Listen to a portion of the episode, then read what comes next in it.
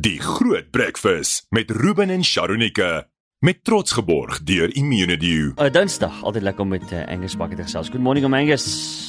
A very good day to you, all our listeners on Groot FM. It's wonderful to be with you again. I want to speak to you today about partiality. It means being biased. It means influencing unfairly. It means prejudice. It means having favorites. Jesus has got no favorites. And often we favor one person above the other, don't we? Some children are very good at sport and dad tends to favor them. The other child might not be so good at sport but might be very artistic and end up as a very famous musician or artist.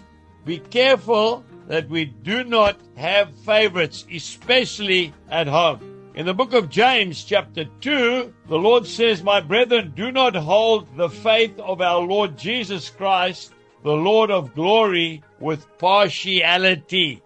Don't favor some above the other, because every single one is a creation of God. Die Groot Breakfast met Ruben en Sharonika met trots geborg deur Immunedio.